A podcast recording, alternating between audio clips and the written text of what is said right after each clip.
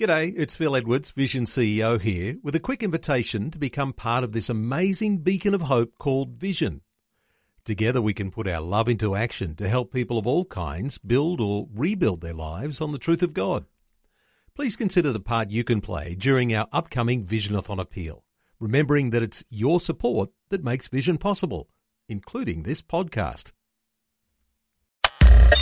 Audio on demand from Vision Christian Media. I've heard people say, I read 10 chapters from the Bible today. Fantastic. What chapters were they? I have no idea. I remember nothing. You'd be better off to read 10 verses with comprehension than 10 chapters without it. Especially when we're working to reignite our faith.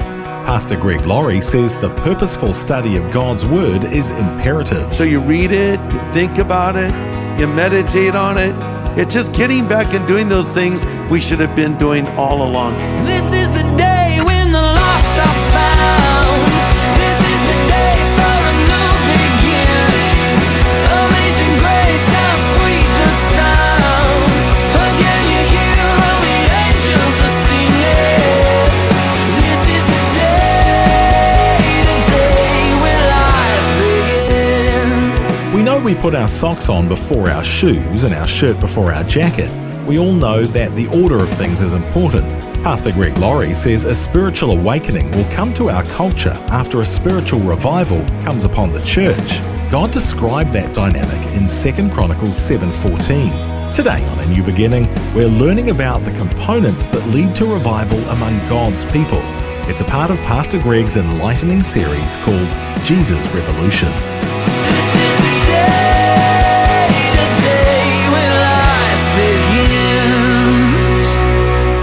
I want to talk about prayer and revival because that's really what needs to happen. We need to start praying like we've never prayed before. You know, it's interesting that one of the great awakenings that happened in America that I mentioned last time was what is called the prayer revival in New York City. It started as a prayer meeting on Fulton Street in New York, and it started very small, but then the stock market crashed and everyone basically was freaking out and calling on God. You know, when things are going well, we might say, well, we don't really need God all that much. Oh, trust me, we need God. We need God badly. But maybe we're just not willing to realize how desperate the situation really is. Often in the Bible, uh, lethargy, laziness, and sleep is used as a picture of a person that is complacent in their relationship with God. In Romans 13, 11, it says, it's more urgent right now. The day of the Lord is closer than it's ever been. Time is running out, so wake up because our salvation is so close.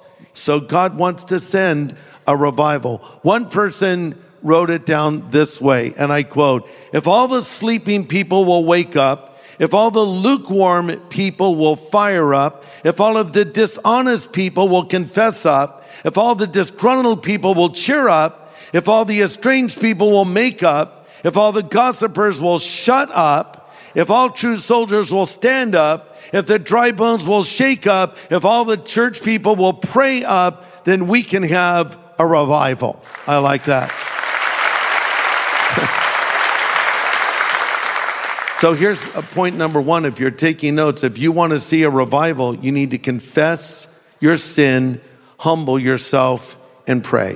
You need to confess your sin, humble yourself, and pray. That kind of brings us to the text I want to look at Nehemiah chapter 9. And this is a story of a massive prayer meeting uh, that happened. And, and this prayer meeting uh, took place after the people of Israel, who had been held captive in Babylon for 70 years, were free. They were allowed to return to Jerusalem and rebuild the walls of Jerusalem. They were led by Nehemiah. So after the walls were rebuilt and everybody was back in the land, a prophet, priest named Ezra gave a powerful message. And after he was done speaking, the people prayed. So Nehemiah 9, verses 1 to 4, I'm reading from the New Living Translation. On October 31st, the people assembled again, and this time they fasted and dressed in burlap and sprinkled dust on their heads.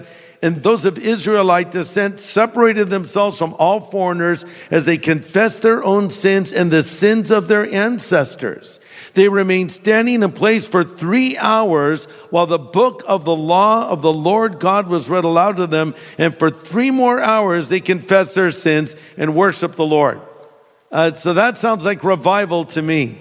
So what do they do? They prayed with passion and they confessed their sins. Uh, the Bible says if we will confess our sin, He's faithful and just to forgive us our sin and cleanse us from all unrighteousness.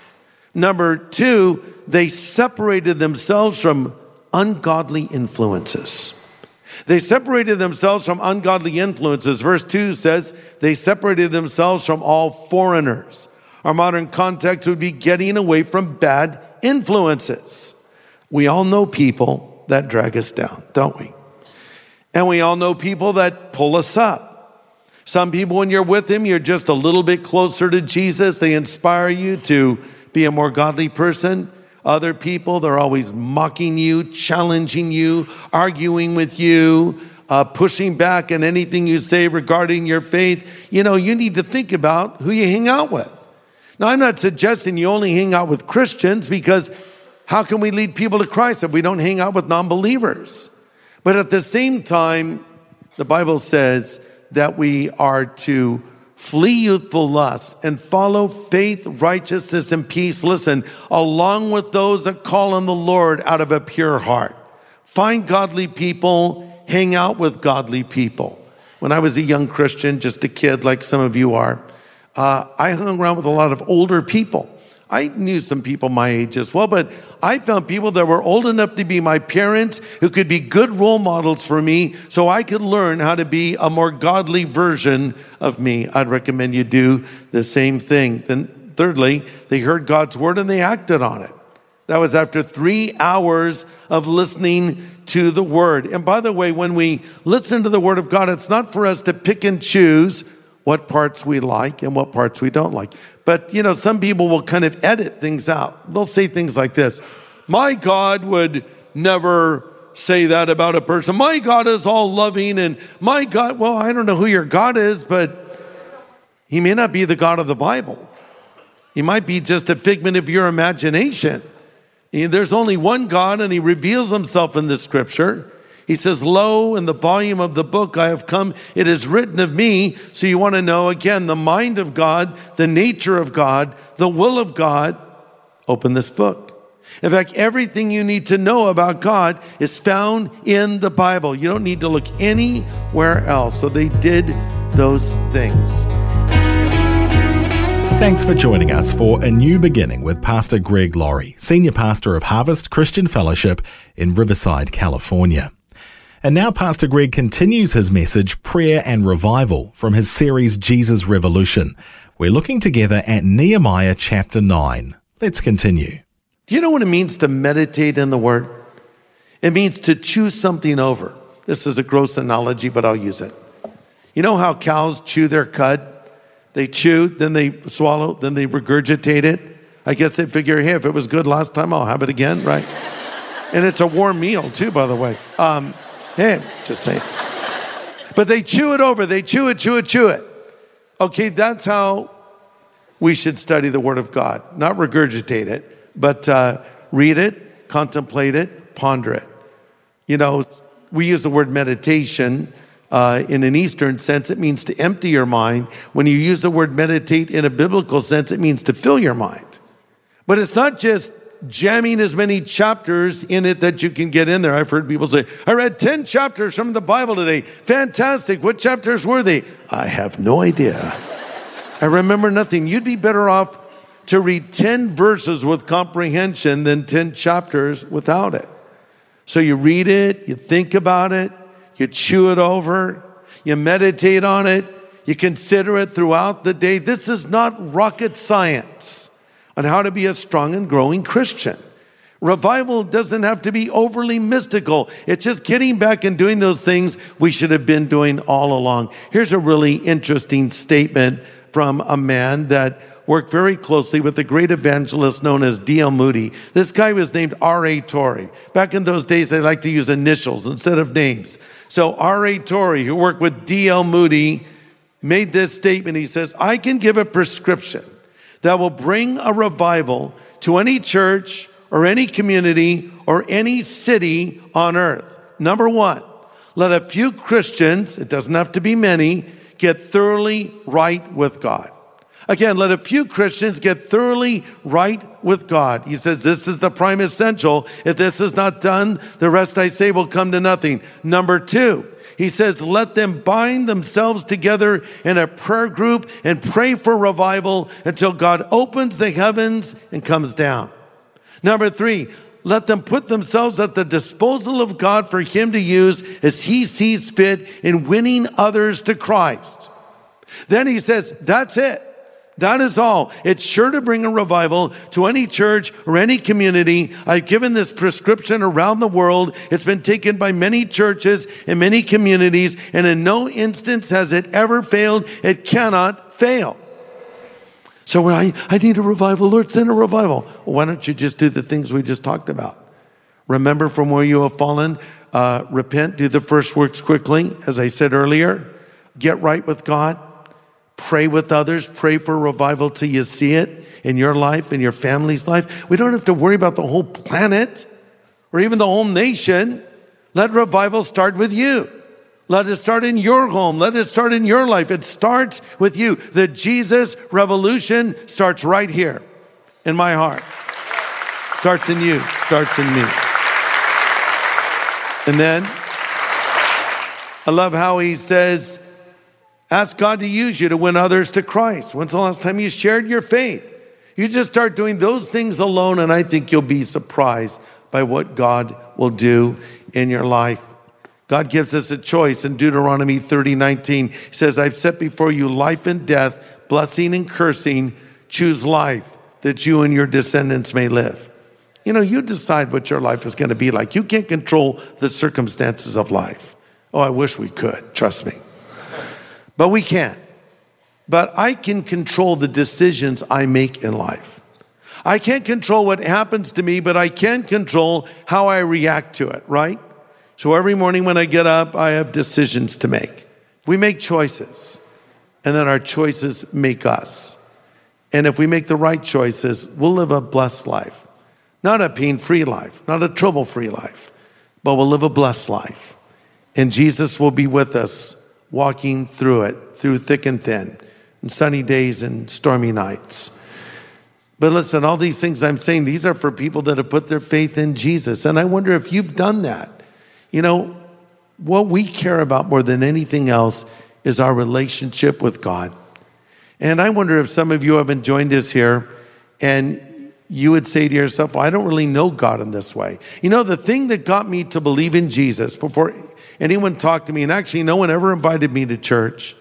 No one even invited me to the Christian meeting where I ended up getting saved on my high school campus. What drew me to that meeting were Christians that loved Jesus. And I ended up hearing the gospel in a way I understood for the first time. And that is the day I believed in Jesus Christ. I heard for the first time in a way I understood that Jesus Christ is the Son of God who was sent from heaven to earth to die on the cross for my sin. Because I've broken God's commandments and we've all fallen short of God's glory. And I was told if I would turn from my sin and believe in Him, I could start this new relationship with God. And the statement that really got my attention is when the guy who was speaking said, Jesus said, You're either for me or against me. You're with me or you're opposed to me. And I looked around at the Christians and I thought, well, I'm not one of them. Does that mean I'm against Jesus? I don't want to be against him, but I didn't even know I could be for him and know him. This is all new to me. And then he said, if you want to ask Jesus in your life, I'm going to ask you to pray a prayer with me. And I did it. And that was the day I became a Christian a long time ago, 1970. That is really long ago, isn't it? But ever since that day, from 17 to today, Jesus has been faithful to me. Jesus has been there for me. Jesus has made himself even more real to me. And I want that to happen for you. Because Jesus, who died on the cross and rose from the dead, is here with us right now. And he says, I stand at the door and I knock, and if you'll hear my voice and open the door, I will come in. And I wonder if there's someone here or someone listening It has not yet opened the door of their life to Jesus, but they would like to do it. He wants to come into your life. He wants to forgive you of your sin, but only you can open the door of your life and ask Him to come in. In a moment, we're going to pray.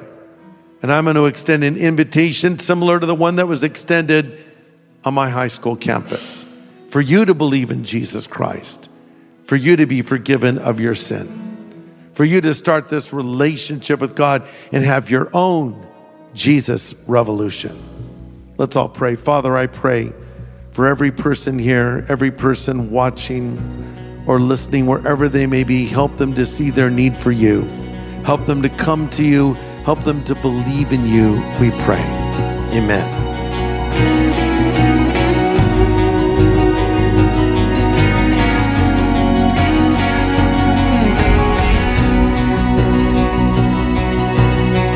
Pastor Greg Laurie with an important word of prayer. And if you'd like to make that kind of change today in your relationship with the Lord, Pastor Greg can help you do that right now. I think people are surprised that it doesn't take years to become a Christian. It doesn't take months. It doesn't take weeks. It doesn't take days. It doesn't even take hours. You can believe on the spot. And I would like to lead you in a prayer where you can ask for his forgiveness, a prayer where you can receive Jesus Christ into your life as your Savior and Lord. So if you want Christ to come into your life, if you want him to forgive you of your sin, if you want a second chance in life, if you want to go to heaven when you die, stop what you're doing and pray after me. These words Lord Jesus, I know I am a sinner and I'm sorry for my sin.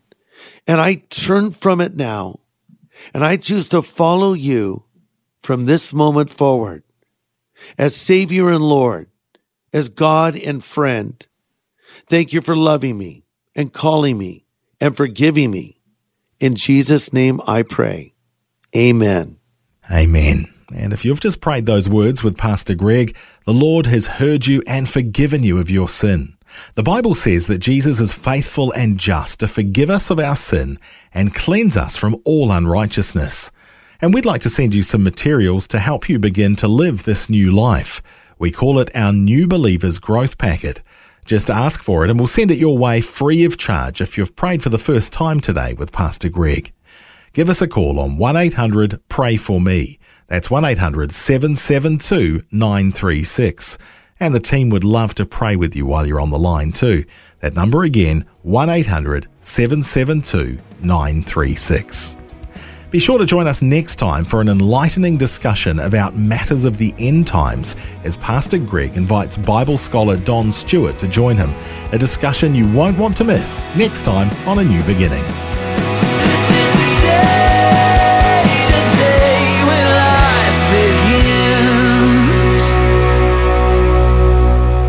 Today's message from Pastor Greg Laurie was called Prayer and Revival. If you'd like to listen again, just download the free Vision Christian Media app where it's available as a podcast, along with more inspiring Christian content. Just search your app store for Vision Christian Media. Station sponsor. Thanks for taking time to listen to this audio on demand from Vision Christian Media. To find out more about us, go to vision.org.au.